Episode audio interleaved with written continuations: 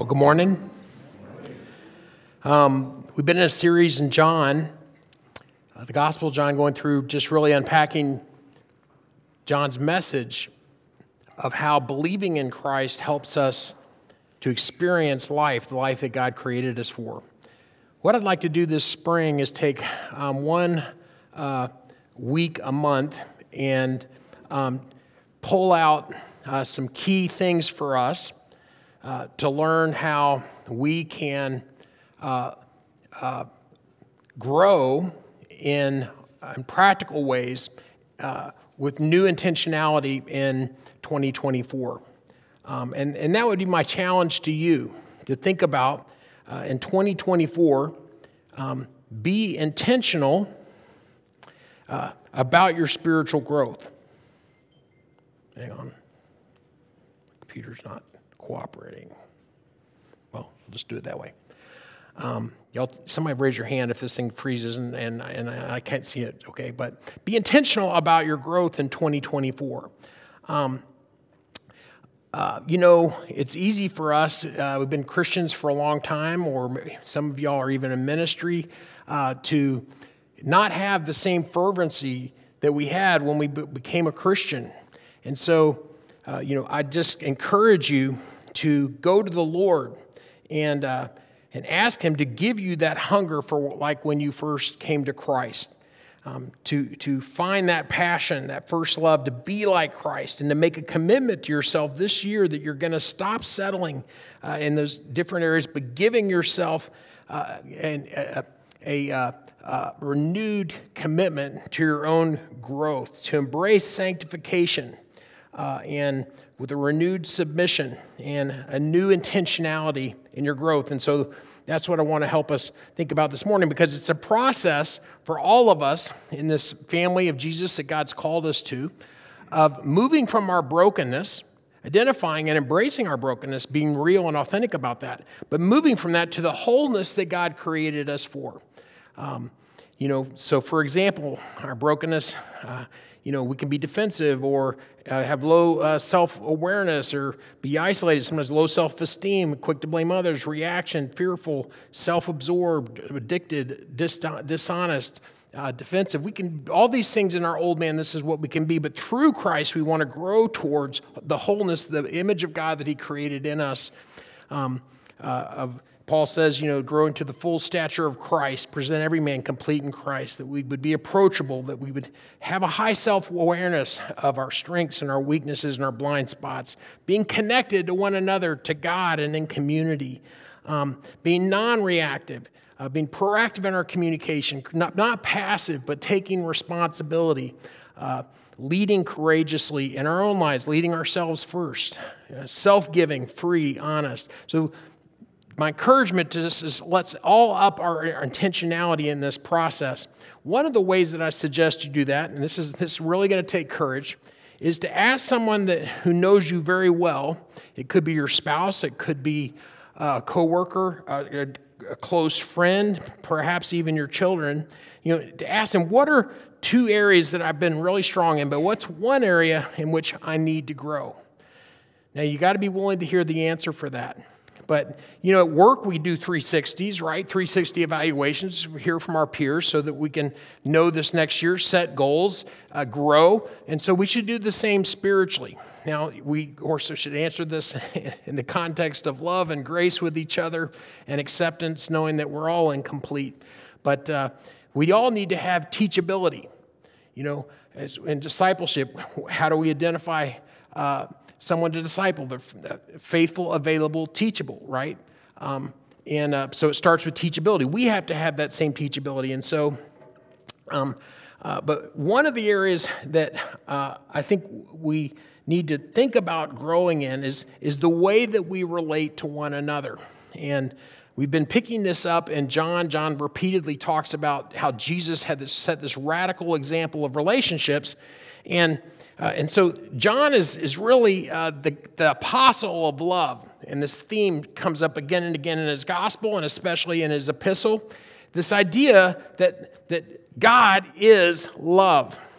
And so love is this big idea in the Bible that comes up again and again. You say, what passage are you preaching from, David, this morning? Well, you know, my graduate days, you footnote, give citation, it would be the Latin word passim, and it means throughout. It means there's so many places in the book, I can't give all the pages, right?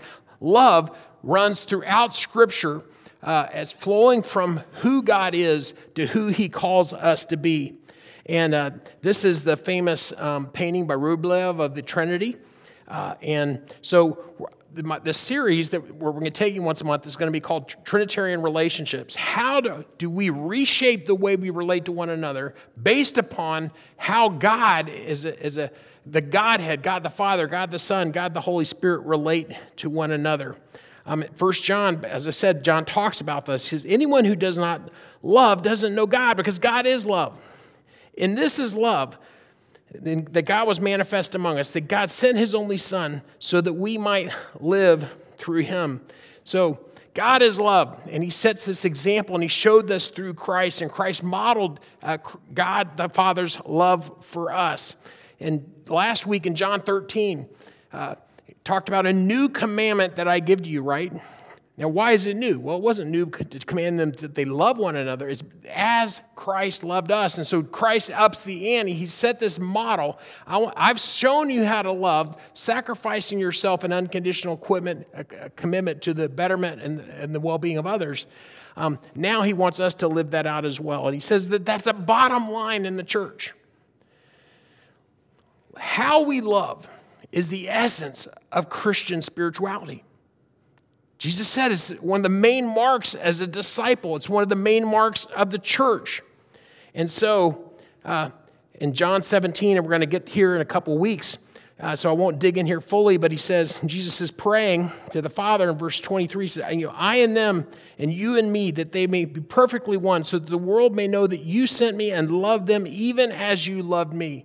The Godhead is our example of love. So when I'm talking about Trinitarian relationships, we're talking about relating to one another based upon this precedent that God set, that he wants to flow his love through us in the power of the Holy Spirit. And we're going to look at that in John chapter 14, the ministry of the Holy Spirit. So this is only a fruit of the Holy Spirit. You can't grind this out yourself. But it is an area we need to be intentional about. C.S. Lewis said that the thing that matters is being actually drawn into that three-personal life. The life of the Trinity, experience communion with God as the different members of the Godhead have community with one another. And that's what John was recorded that Jesus was praying in John chapter 17. So how do we live that out practically as a church in our marriages, right? At work with one another. And so I want to turn to... earlier in the fall, we looked at Matthew 22, and we talked about the heart of discipleship. This is the great commandment where Jesus was asked, what's the greatest commandment? And he says, to love God and to love my neighbor.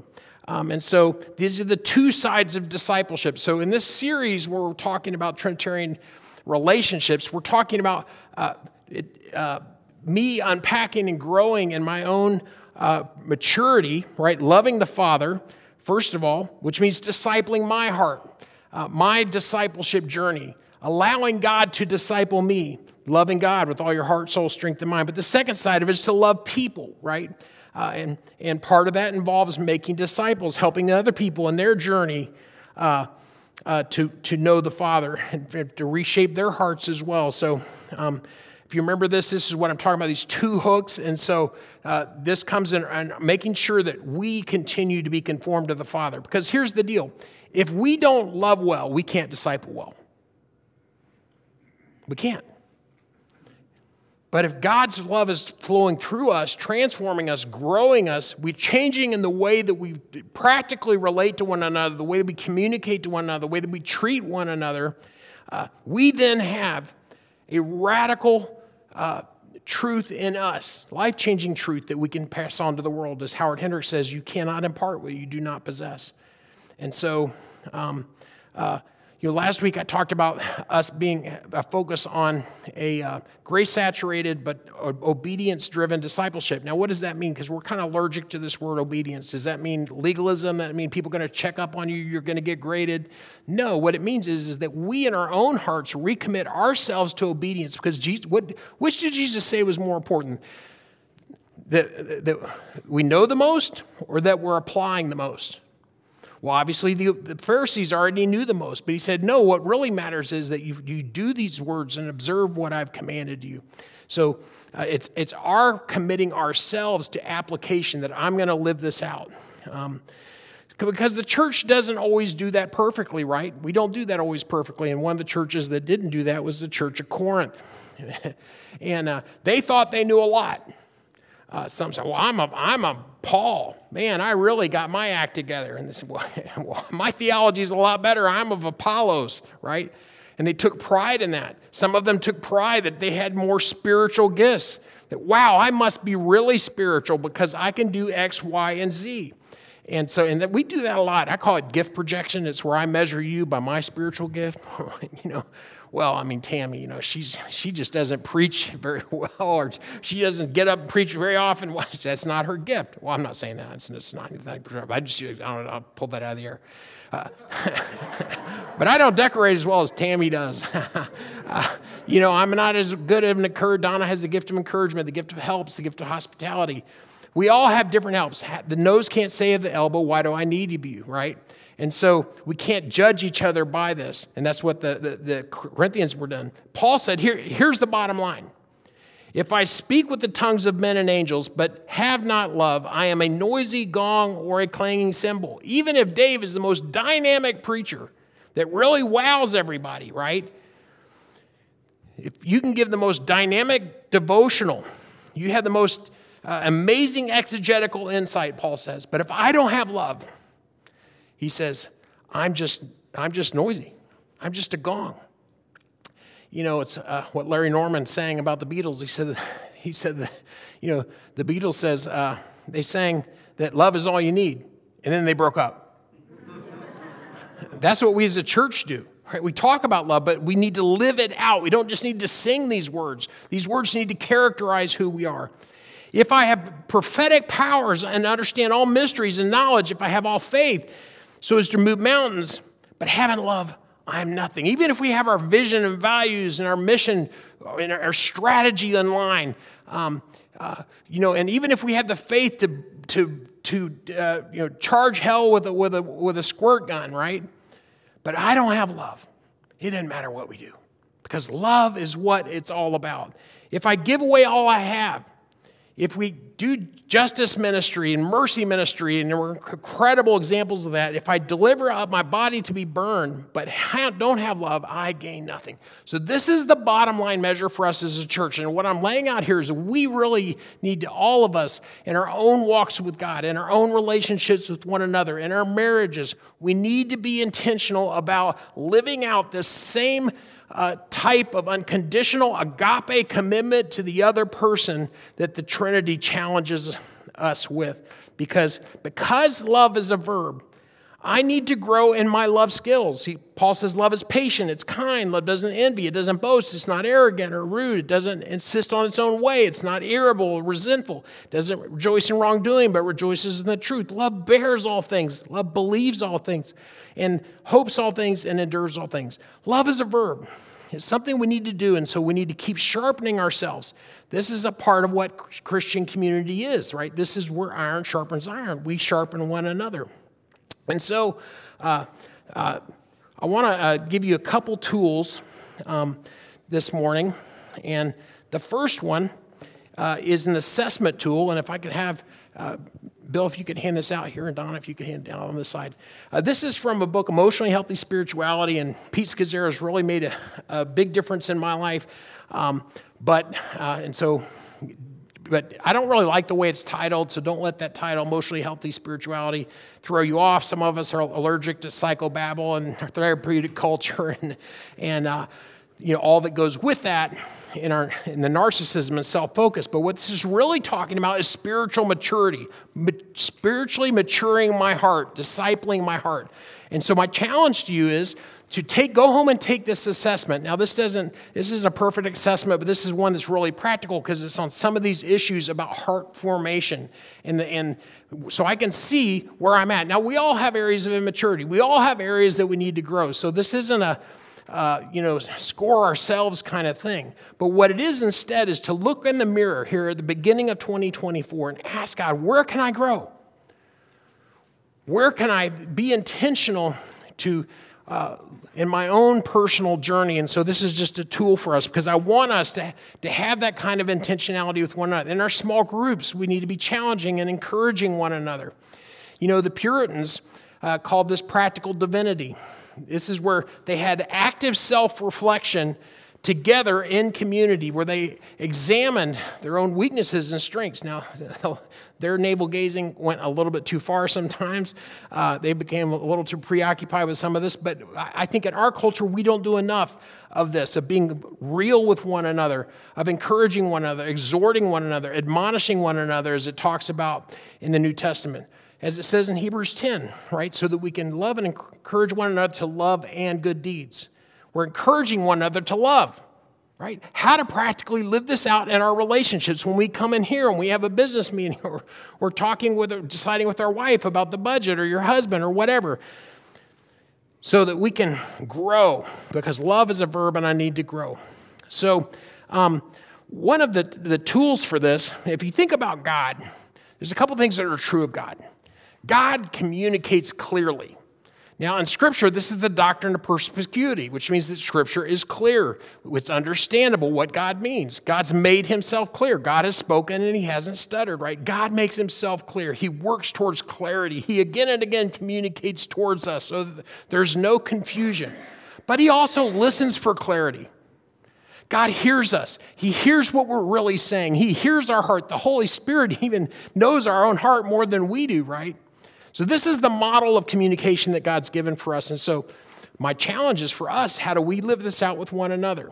How do we work towards clarity with intentionality in order to grow our relationships, to kind of have a deeper level of intimacy and closeness, just like God did? So one of the tools for this, Scazzero calls it reading the room, but I'm calling it a relational thermostat. As we turn up the relational thermostat with intentionality, we increase clarity.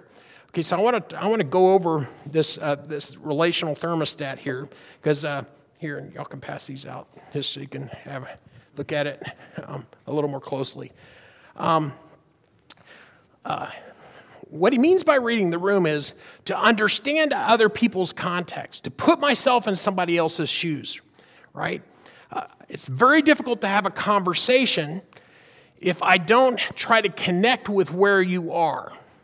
And so this is a tool for how to better connect with where you are in terms of some communication skills.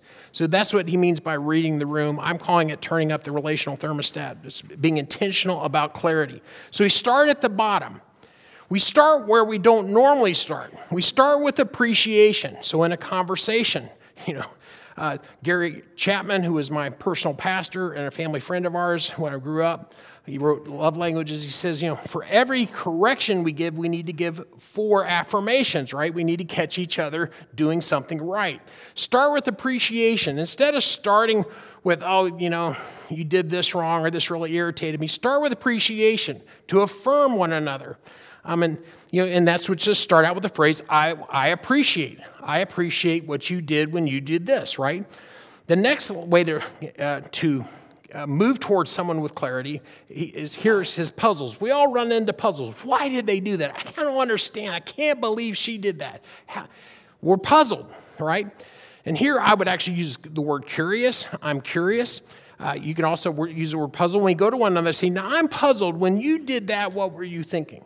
Or I'm curious, can you help me understand why that happened or how you felt? It's much better to come with, I am curious or I am puzzled, than it is to say, you always do that. You never do that, right? To use statements that are attacking and that are escalating. So this is just a tool, a relational tool, and a way we can love towards one another, move towards clarity the way God does with us. So that's the level of puzzle. But the next level, and of course we all have things that we've done against each other, and that's what Paul's talking about. We talk about forbearing one another. So, but we need to communicate about those things. And so you might call those complaints. But what we do instead of just complaining is to also offer a possible solution. So you can use the language of, I noticed X, Y, and Z happened, but I would prefer, and then you tell what you want. If we don't understand what each other's wants, then we can't move towards one another in finding a solution. So, you know, I notice that you always interrupt me, or I notice that, but I would prefer that you let me finish my thought, and I'd love to hear what you have to say. So the next level up is new information. I have new information. Let me give you new information about the situation. We make assumptions about each other. We don't know each other's context, and so we can react not knowing that. But if we bring new information to the table, it helps us to understand each other. And then the last one is that we can move towards one of the highest levels of communication, which is sharing our hopes and our dreams and our wishes. What we want for one another, what we want for ourselves. And then when we have the safety of having had safe communication with each other that's built around love and grace, we can share our hopes and our dreams. And so so you see how we're moving towards each other as opposed to attacking each other or backing into our corners. So once again, you know, start at the bottom, appreciation, I'm curious, I notice, but I would prefer. New information, my new information is, you may not know this, and then sharing our hopes and dreams. So I want to share just a quick video of what this could look like. They don't necessarily have to be in this order, but you can use any of these. These are like tools. These are like a screwdriver or a ratchet, right? Different ways to approach in different conversations. So I want to give a quick example of what this might look like. Now, in this example, it's going to be two people modeling this somewhat artificially, but you can use any of these in a given relationship.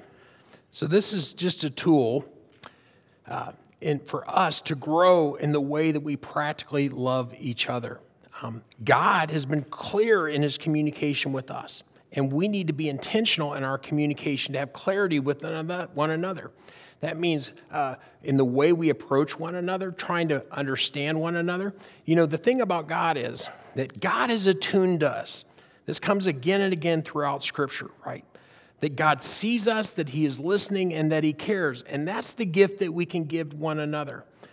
But God is also clear to speak to us, yes, again and again where we drift away from him. And so it's okay for us to have clarity of communication in terms of dealing with issues that come up between us. But so it's about clarity of communication, but also clarity in listening and developing skills. This is important in the way that we relate to one another as couples in marriage. You know, the way our children see us relating is so significant to their own faith. For them buying into saying, yes, I want that, as opposed to saying, no, I don't want any of that, right?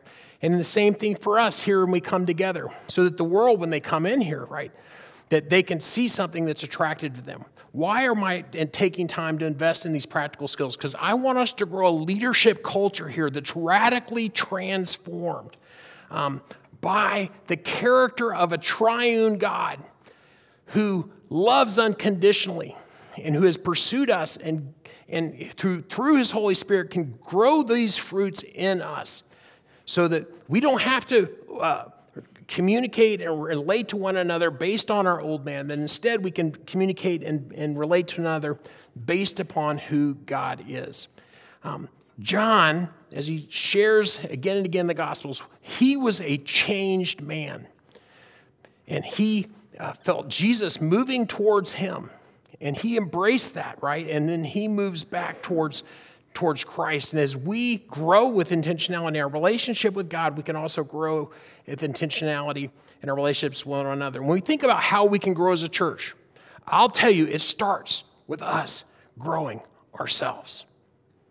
That's the first step towards us growing our church, is for us to grow the kingdom of God within ourselves. And so that's what this series that we're going to hit on occasionally on Trinitarian relationships is all about, because it comes down to the practical ways that we communicate, that we talk, and that we listen. Let me just close this in prayer. God, thank you so much that, as C.S. Lewis said, you've invited us into your relationship, your triad, and you've radiated us with your love. And Lord, that love has changed our hearts, changed the orientation of our hearts from people that were self-absorbed to now you free us to be able to love one another as you loved us. And we pray that that's what would characterize Crossway, Lord. That as leaders here that are come together to form a team for a mission to reach this community with your message of love and grace, that God, you would grow us to better reflect that more consistently. And Lord, that you would mature us to grow into the full stature of Christ. That's my prayer for us this year. We pray this in Christ's name. Amen.